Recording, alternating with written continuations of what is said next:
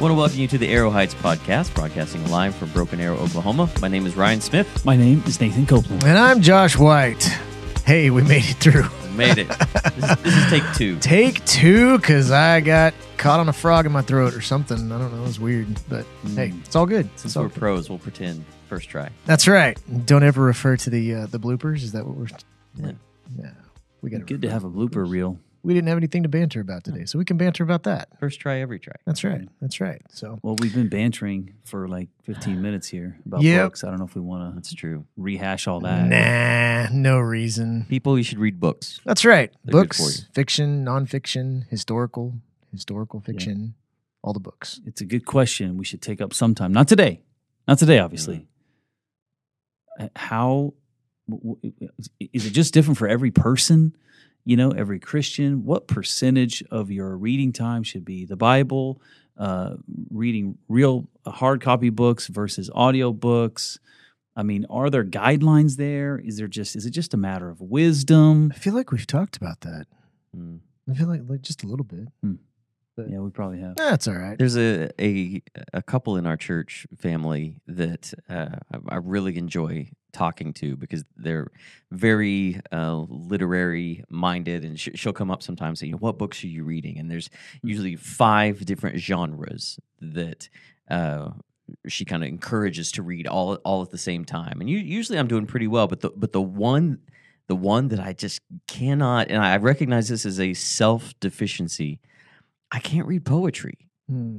love music, love lyrics, love all the, you know, I don't think it's that I'm just stone, but I I don't get anything out of poetry. But you read the Bible. Yeah.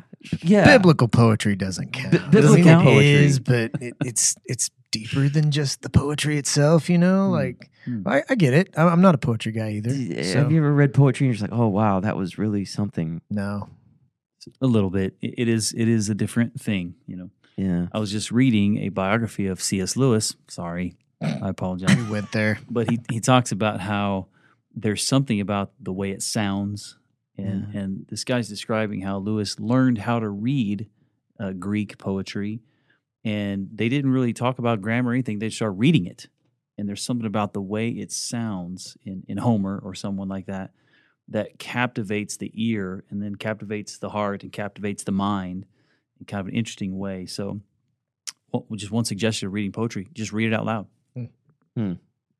I'll uh, I, I'll be really honest. I don't know that I'm going to try that, but Okay. It's your homework for this week. That yeah. The people want to know. I- I'll They'll ask next week. We're gonna have a revisit. if someone wants to bring me a book of poetry Hmm. this week, I'll I'll read portions of it on the uh, podcast next week. okay, sounds right. good. We'll uh, Yeah. we'll uh, we'll. Uh, But it has to be good. It You're has gonna, be good You're gonna read it on the podcast. I will read it on the podcast, Oh, but portions of it, Oh, not, not the whole thing, all right. and just uh, we'll we'll see if this if this happens. I don't. The, the, the only the only poetry that I've ever really enjoyed uh, was Shel Silverstein. Hmm. Uh, a, a light in the attic Hmm. was that it? or a, where the sidewalk ends. I, s- I can Tree sti- grows in Brooklyn. I, Green I, eggs and ham. What is it? I could still remember some of the, the poems that I read like as a as a kid Wow. from Shel Silverstein. I think you're a poet and you just don't know it. Ah, This maybe that's it. This guy. I could be wrong. I think that David Derler actually taught a class at this church years ago on Christian poetry. yeah, Wow. I think you're right. And and I don't know how many people were involved in it. I don't know, probably two, David and maybe me. I don't remember. But anyway, the point is there there are books, there are anthologies. There's a, there's one called The Soul in Paraphrase, Hmm. but that Leland Ryken, you know, who was involved with the ESV translation uh, that he put together. Uh, another one called A Sacrifice of Praise, which is just classic Christian poems. Hmm. So there, I, I'll bring you one. No Okay. one has to worry about it. I got you. I appreciate poetry. I just I don't I don't know. It it doesn't. Uh, see, I can't come up with words, and that's probably why because I don't read enough poetry. It I no understand words. Roar. Uh, well, we'll uh, we'll look forward to that Yeah, uh, that gonna be good. enlightening segment that we'll add next week, and we may just make it a staple, like once a month, poetry sit downs with Ryan. Poetry corner. Ryan's poetry corner. Welcome to Masterpiece Theater. Okay, anyways, let's uh, let's roll on to some questions because we got a good chunk of questions. Chunk, chunk. Anyways, uh, hey, uh, thanks so much for listening. Uh, first question that we're going to jump into comes from a, a cross training kid. Uh, I don't know if that's youth, kid. This could be an old person saying, old person. I'm such a jerk. Uh, An older. A student. a student. It could be a student. It could be uh, one of our kids. Uh, but this question comes from a kid in cross training. Says I had a question from one of my kids in cross training this last Wednesday, which would have been a week and a half ago. Uh, how do we know the Bible is real? Wow. How do we know? Yeah, that's a pretty big question. That is a great question. One that I'm so glad uh, young people are asking. And I think there are probably lots of ways to answer that question. How, how do they know the Bible is real? Is that the way they put it? Mhm. Uh, I assume that what they mean by real is is true, like uh, reliable. I mean, obviously, the Bible's real. We've got one right here. You know, the Bible exists, but is it true? Is it reliable? Can we can we trust it? Can we trust that what it tells us is is true? And I think uh, there's, like I said, there's lots of ways. In fact, that might be just advice I might have for um, this small group leader or even a parent, is to answer the question in different ways, and then maybe follow up with, you know, did this you know argument kind of make sense, or or you know, is there something you're struggling with, something like that. But one one way to answer the question is we know the Bible is true and reliable because the Bible says so. If God says something, then obviously it's true. And, and if the Bible is God's word, then we can we can rely on it because God is reliable, right? And I think that's important to say because honestly, like when we read the Bible, we read over and over and over again that God speaks, that God uh, tells us who He is. That you know the, the prophets again and again say, "Thus, you know, says the Lord." God spoke the world into existence. Right? Our God is a God who speaks, and He speaks in ways that we can understand, and that that means so much. That's so important because uh, it's not just that God exists and He's up there somewhere. He speaks to us, so we can know Him.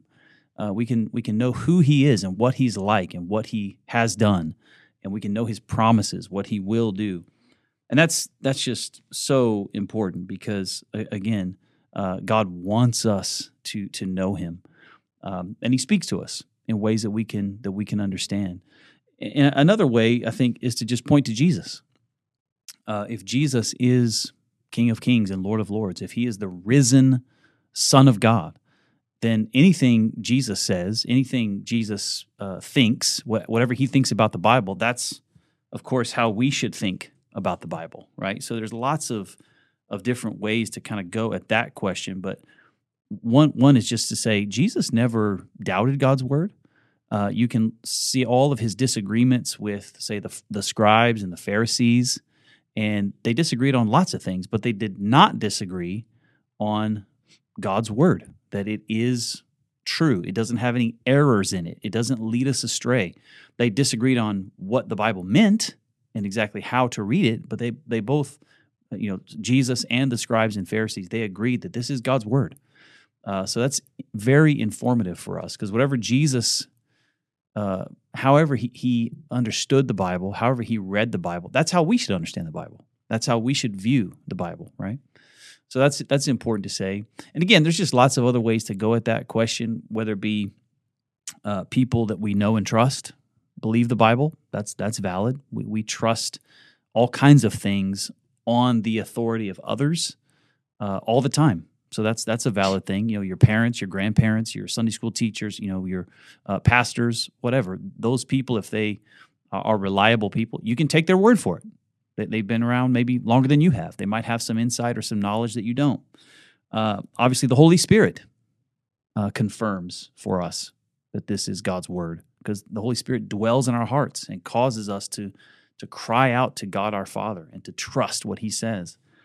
Um, you think about all the fulfilled prophecies. That's another way. You think about just the miracles that are in the Bible. You can go on and on. There are lots of different ways to to sort of uh, sort of confirm that that God's word is true and reliable. Uh, so again, I just think it's so important that um, all of these different kind of uh, ways of answering the question are explored and and just sort of work through those things because really this is the most important question you could answer uh, right? I mean, it, it really is a matter of life and death. Do you believe God's word? Mm-hmm. We're saved by grace through faith. Faith in what? Faith in God's promises, faith in God's promised Messiah, Jesus Christ, the living word of God. So, this is such an important question uh, and one that definitely requires our attention. Yeah. Yeah, there are also some internal evidences that the Bible is true, certainly. The very fact that the Bible is what it is, and that it's not just a book that someone wrote uh, I've, out of, oh, I've, I've had a revelation, you know, that God told me this, so you all should believe it.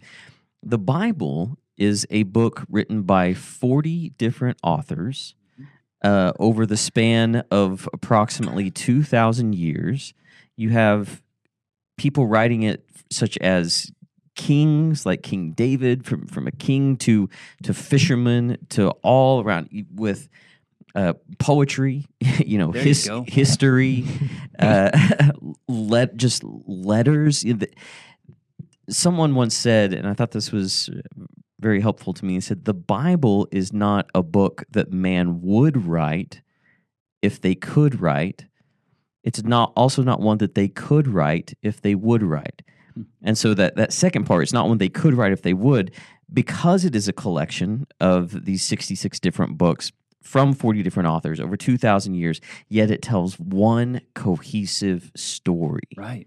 And that story is told through prophecies Mhm. that are then shown how they became true in the world later. So if someone wanted to write the Bible just to make up a religion, they couldn't do what we have in our in our hands. It'd be impossible.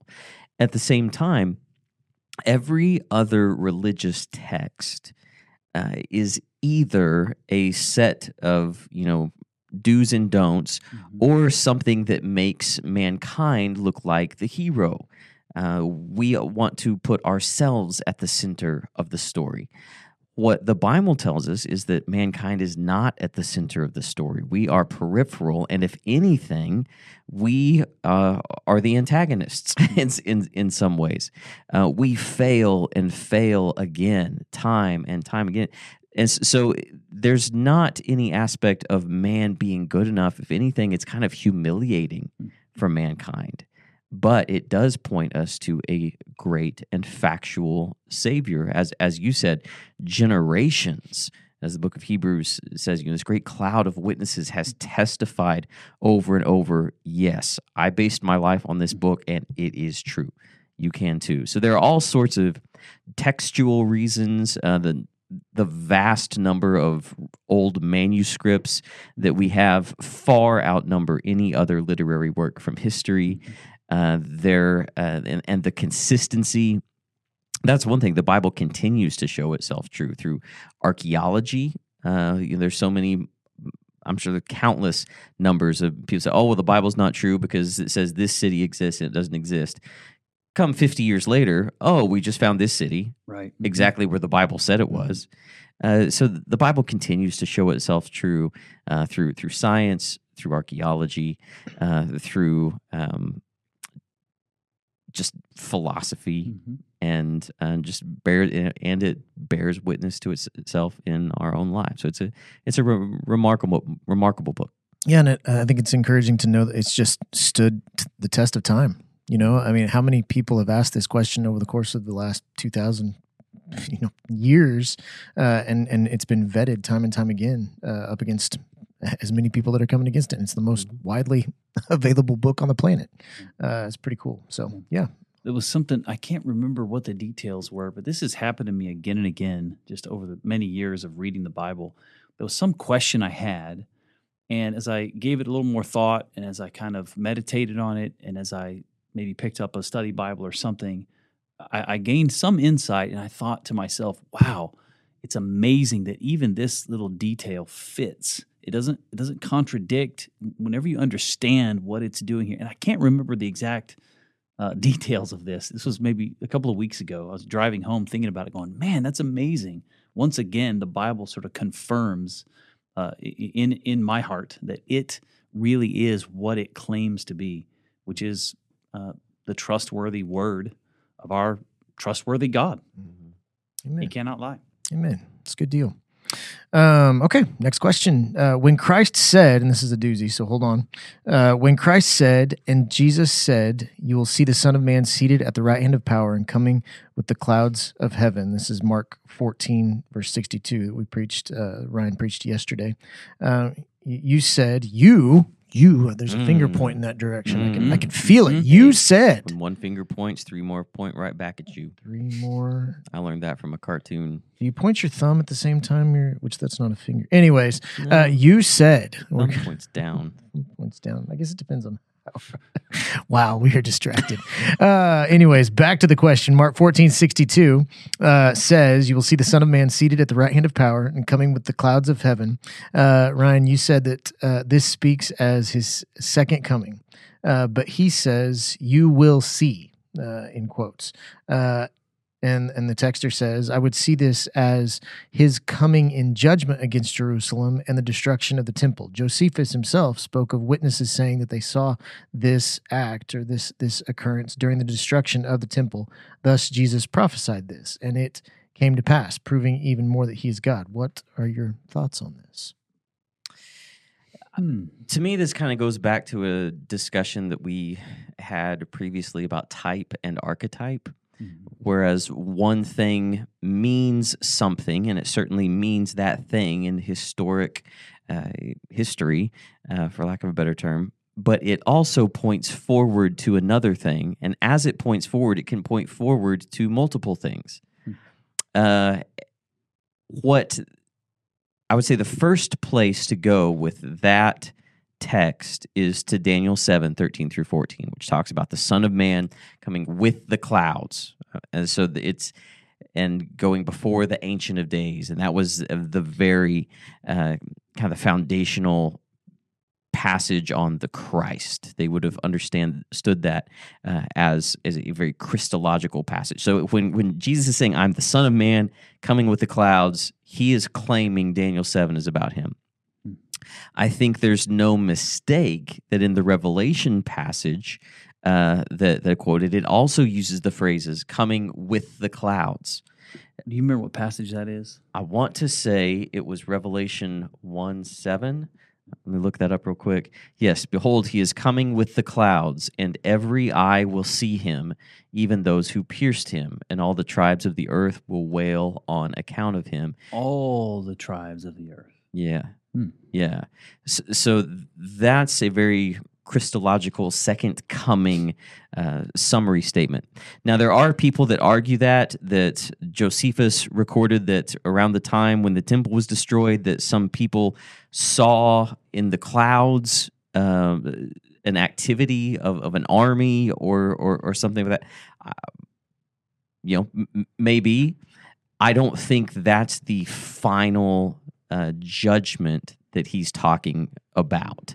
Uh, now, that very well may have been an act that signified the judgment, but I think when you look at Revelation and the second coming, because of the similarities with so much of Old Testament prophecy with Daniel and Ezekiel uh, and, and some other passages, it's it's difficult to argue that Revelation is not a consummation of these apocalyptic prophecies, and that Jesus was also taking these apocalyptic prophecies and applying them to himself and the future. So, um, maybe partially Mm. d- done at that time from what Josephus records, but uh, in, com- in comparing Josephus' comment versus the entire book of Revelation, I'm thinking that it leans more towards the book of Revelation. That's really good. Yeah, this is one of those questions that I sort of have questions about, right? Um, sorry to be that that way, I guess, but the, the question is phrased right. He- The questioner says he he or she, I guess, interprets uh, this phrase "you will see" as a reference to Jesus' coming in judgment against Jerusalem in AD 70. In other words, you Jewish leaders, you will see this happen in AD 70. And my question kind of gets to there, there's a there's a doctrine, right? There's a there's a theological position called preterism. Preterism just means beforeism, right? So uh, everything sort of happens. Uh, uh, it all happened before now. It all happened back in AD 70. If you're a preterist interpreter of the Bible, that is a kind of a theological, eschatological position, you see almost all the prophecies of coming judgment in the New Testament as referring to AD 70. Uh, that's that may be unfamiliar to some of our listeners because typically we think of the the prophecies of coming judgment as those that are uh, still to come at the second coming of Christ. Um, not they've already happened, right, in AD 70. So that, that's kind of where I'd want to talk to this questioner about uh, this this phrase um, coming. That's what the, the, he says. I would see this as his coming in judgment. I think you have to be careful about that phrase, Christ's coming, excuse me, Christ's coming or Christ's second coming, because I don't think that AD 70 is uh, a coming of Christ in judgment. Uh, I think it's better to probably think of that as as Israel 70 being when the temple was destroyed. when the temple was destroyed. That's sort. I mean, Christ did prophesy that you know there is judgment coming on these Jewish leaders and and their uh, self righteousness, their way of using the law of God to their own advantage, uh, and sort of puffing themselves up in pride and self righteousness. Yeah, Israel's desolation was complete at AD 70 at the destruction of the temple when it was torn down. But AD 70 is not the second coming. I, I would even say it's kind of weird to say it is a coming of Christ because that word coming, the parousia, right, of Christ, that is a global event. Mm-hmm. Like you pointed to in Revelation 1, I think also of Revelation chapter 6, where it says the kings of the earth and the great ones and the generals and the rich and everyone, slave and free, are going to cower in fear and, and call upon the rocks to, to, to fall down on them, to shield them from the wrath of the Lamb. That's the second coming of Christ in judgment. Mm-hmm. And it's not just kind of a, a specific localized judgment in Jerusalem, it is a worldwide, global judgment. So uh, that's it's just kind of strange to, to, to speak of it that way. But also agree with you uh, when he says, You will see the Son of Man coming with the clouds. I think there is sort of an already, not yet uh, type, archetype uh, dimension to what's going on there. Already, Jesus has pronounced judgment on their efforts at legalism and their greed and their power, but not yet have they seen the full judgment that is coming uh, when he returns uh, on the clouds of heaven.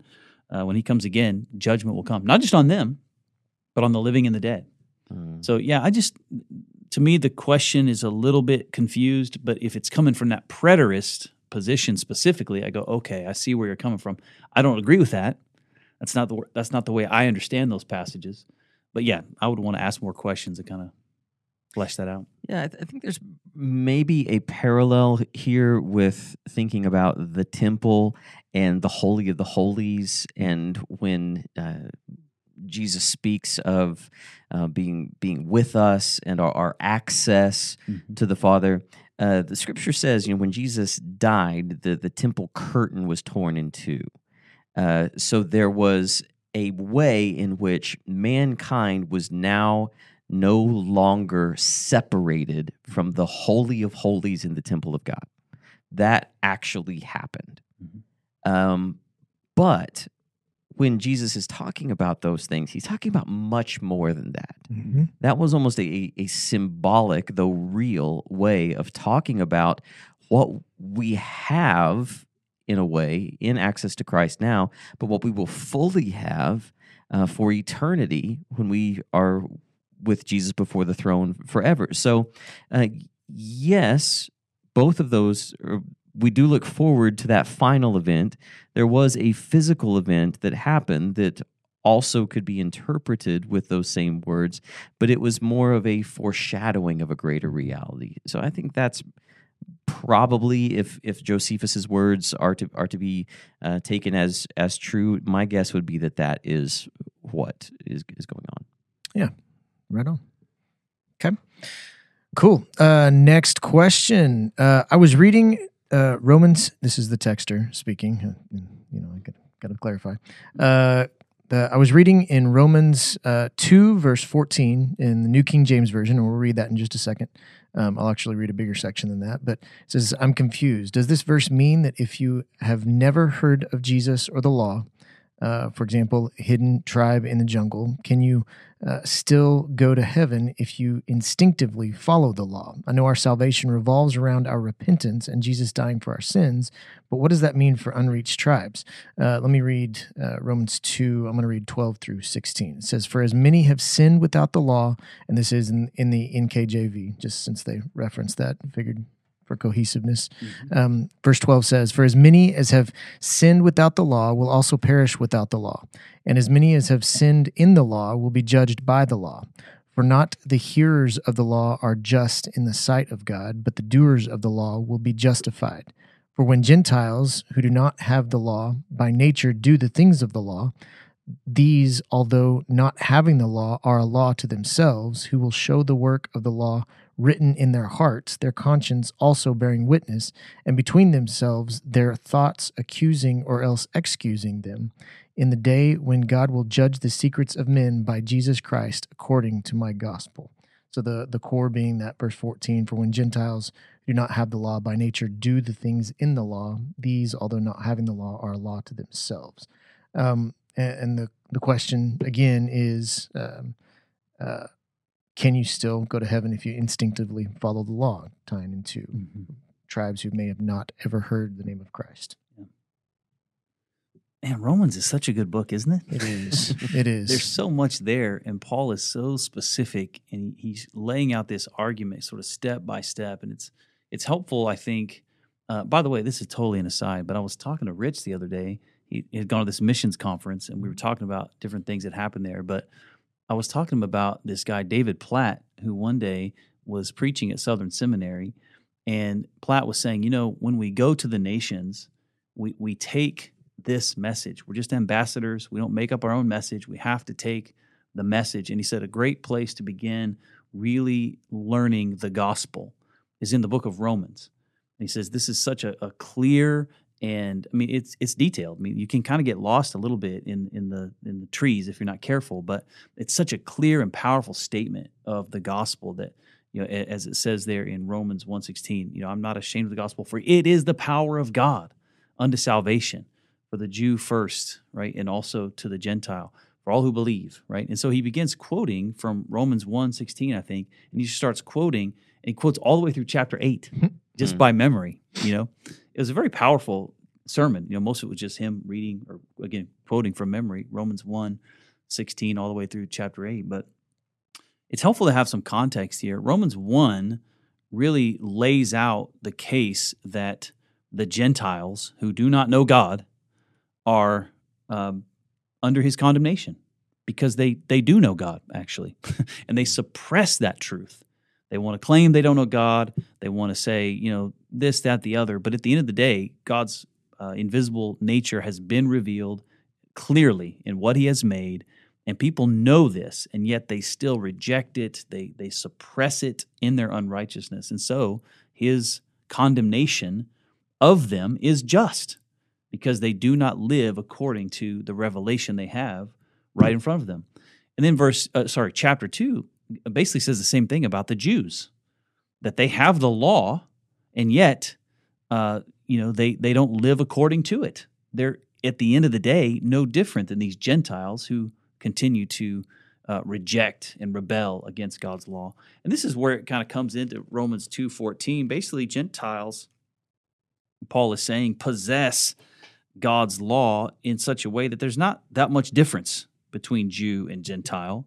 They're they're following some of the standards of God's law just kind of by nature, and so they re, they they reveal that they have this law sort of unto themselves. They have this understanding uh, of of God's character and His standards by the fact that sometimes they conform to it. They have the conscience that God has given them. They have the light of nature. Uh, but again, this is not um, um, saving knowledge. right. This revelation that they have and this knowledge of God that they have is enough to uh, render them guilty Yeah. and and responsible before God, but it's not enough to save them. Only through the specific word of the gospel, right? Faith comes by hearing, and hearing by the word of Christ. Paul's going to say, or as he just says in in in Romans chapter three, he gets to the end of this and says everybody's guilty in in verses nine through like twenty of chapter three. Then he says, but here's the good news the righteousness of God has been made manifest apart from the law. Hmm. And he talks about Christ, the propitiation for our sins, because none of us live up to that standard. So I think it's a great question. And the answer is no. People cannot be saved just by the light that they have. No, we're only saved by trusting Christ, by trusting his perfect sacrifice for us. What Paul is doing here is showing that's the case whether you're Jew or Gentile none of us are going to be able to claim our own righteousness, our own obedience to the law that we have, whether it be written in the Bible or written on our hearts. None of us is going to be able to claim righteousness before God uh, based on our own efforts at obedience. Yeah, I think it's sorry. Uh, it's uh, in, in a sense, it's it's not a saving knowledge. It's it's a condemnation, heaping condemnation on yourself because you have the knowledge that you need uh, to pursue Christ and the gospel. You have that general revelation that that ca- should cause you to push into uh, and seek um, that that specific knowledge. But but in in just like what Romans one says, it's a it is a uh, it is a you're reaping your just reward for the, the ignorance in a sense. Um, and so you know you talk about unreached tribes. I mean that that's as hard as a conversation as that is uh, without the knowledge of christ uh, being revealed to them specifically they're they're lost. Uh, Yeah. and i think I think of romans 10 you know how how will they hear unless someone preaches? You know beautiful are the feet of those feet of those who who bring good news. I mean it's it's really on us uh, to a degree to follow in obedience to to share the gospel with those that need it. It's why uh, unreached people groups is such a big deal right now uh, for the IMB and, and mission organizations because uh, they know that people are lost and dying without um, knowing what Christ has done for them. Yeah, a- abso- absolutely. I agree with what um, both of you said. You know, Romans two fourteen. For when Gentiles who do not have the law by nature do what the law requires, they are a law to themselves. The the juxtaposition there is, as as you said, between Jew and Gentile. But what this shows us is even if you have the law written out, dictated to you from God Himself, you still can't follow it. Mhm. Know, That's that's the whole thing of uh, the early chapters of Romans is we're all dead, whether we've been given the advantage of the law or without the advantage of the law. Either way, we're dead in our sin, and we live that out no matter where we are from, no matter what understanding or background we ha- we come from. But as you said in Romans 1, we are without excuse because God has not hidden himself. Uh, he has overwhelmingly displayed who he is, uh, that we might reach out and that we might seek him. And when we seek him, that he will be found by us.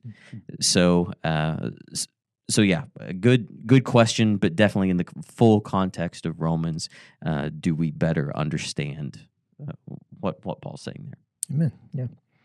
All right. Uh, last one. Uh, insight from the sermon uh, is what this person texts. Reading Mark 14 53 reminded me of the passage in Hebrews. Uh, here in the gospel, Jesus is led away to the high priest. Hebrews 5 talks about Jesus being the high priest, the perfect and greater high priest. So the question is Hebrews 5 4, what does it mean according to the order of Melchizedek? According to the order of Melchizedek. And I didn't pull that up to read it, but that might be helpful. Hold on just a second.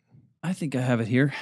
For it. Um, every high priest, this is uh, Hebrews 5, starting in verse 1. Every high priest chosen from among men is appointed to act on behalf of men in relation to God, to offer gifts and sacrifices for sins.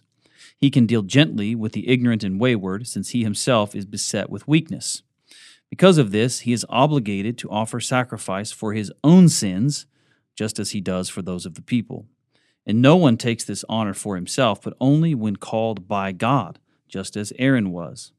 So also Christ, this is verse 5, did not exalt himself to be made a high priest, but was appointed by him who said to him, You are my son, today I have begotten you. As he says also in another place, you are a priest forever after the order of Melchizedek. In the days of his flesh, Jesus offered up prayers and supplications with loud cries and tears to him who was able to save him from death, and he was heard because of his reverence. Although he was a son, he learned obedience through what he suffered, and being made perfect, he became the source of eternal salvation to all who obey him, being designated by God a high priest after the order of Melchizedek. Yeah. Melchizedek. Melchizedek, that, that phrase that they're asking about comes, uh, it's a quote from the Old Testament in verse 6, and then uh, it appears again down there in verse 10. Where's it a quote from? Psalm Psalm, one- Psalm 110 4. Psalm 110.4. Yeah, it says, The Lord has sworn and will not change his mind. You are a priest forever after the order of Melchizedek. Now, Melchizedek, uh, coming from two words, Melech and Zedek, I believe, uh, in the Hebrew, meaning, meaning king of righteousness. Um, we see Melchizedek first in Genesis 14 18, which is Melchizedek, king of Salem, where believed you know, this is Jerus- Jerusalem Mhm. um, brought out bread and wine. Uh, Genesis 14, 18 then says, parentheses, he was priest of God Most High. Now, there are a lot of questions about Melchizedek. A Yeah. lot of, where Yeah. did he come from? What, but I think what is, um, what is important here is that this is in Genesis 14 not Exodus, Leviticus. So this is this is before the priestly system is in place. Whereas uh, Moses' brother Aaron became the first high priest, and his uh, sons after and his progeny served as priests in the temple. And the entire book of Hebrews is about how Jesus is the true and better, or supersedes these kind of uh, already not yet Mhm. archetypes Mhm. from the Old Testament. So the fact that Melchizedek is called a priest of God Most High before the priestly system has actually been instituted shows that he's not just a priest by bloodline or by law, but he is a priest as given the designation by God. Mhm. And so that's kind of what the order of Melchizedek is. I think it's as opposed to the order of Aaron. Mhm. Uh, so he- it's not something he's born into. It's not an act that he does. It's a designation that he has uh, from God, even apart from Hmm. uh, the Old Testament law. I could imagine like a Jew in the New Testament times kind of thinking, well, wait a minute. They're saying Jesus is the great high priest, but isn't Jesus the lion of the tribe of Judah? And and the priest came from the tribe of Levi. They were Le- Levitical priests. So what's up with that? And here the book of Hebrews is offering this this essentially a sermon all about Christ um, and saying, well, there's there's actually a priest that comes before the Levitical priests. You remember Melchizedek? People go, oh, maybe. And it go, he is a shadowy figure. You know, where does he come from? Right? He doesn't have any kind of beginning of days. Well, this is this is Jesus. He's actually a, priest after this order. In other words, he's an eternal high priest. Uh, he's he's a priest that that goes beyond even these Levitical priests. He fulfills the Levitical priests, but in a greater way. There's kind of an escalation here. So yeah, he uses this figure from from uh, earlier in Genesis, and you kind of go, man, that's that's really something. But yeah, he's a type of Christ. He's a precursor priest, right? Who really points to uh, the true priest and what what Christ uh, accomplished. That again goes far beyond what any Levitical priest ever did. And so very thankful he did because without it, we'd be lost, right? Amen, brother. So cool. Amen. Any other thoughts before we close her down? Sweet. Really good questions. Yeah, ab- really appreciate Excellent it. Yeah. questions this week. If you've got more questions, you can text the number 918 280 9628. We hope you come back next week for uh, Ryan's homework. Uh, bringing some poetry Wednesday night at Cross Corner. Training. Ryan's Poetry Corner. We'll, we'll have some, you know what? We might have a pad or two that uh, that gives us some good Classical birds music. birds chirping and classical music in the background. Uh, we might just have to make that happen. So Roaring fire. put it on my list. So looking forward to that next Wear Monday. your sweater vest. It'll be great. Oh, yeah, or your cardigan. I will cardigan. Dude, this is going to happen. We might need to video this one. cool. Well, hey, thanks for listening. If you got more questions, don't hesitate to text those in, and we will talk to you next time on the Euro Heights podcast.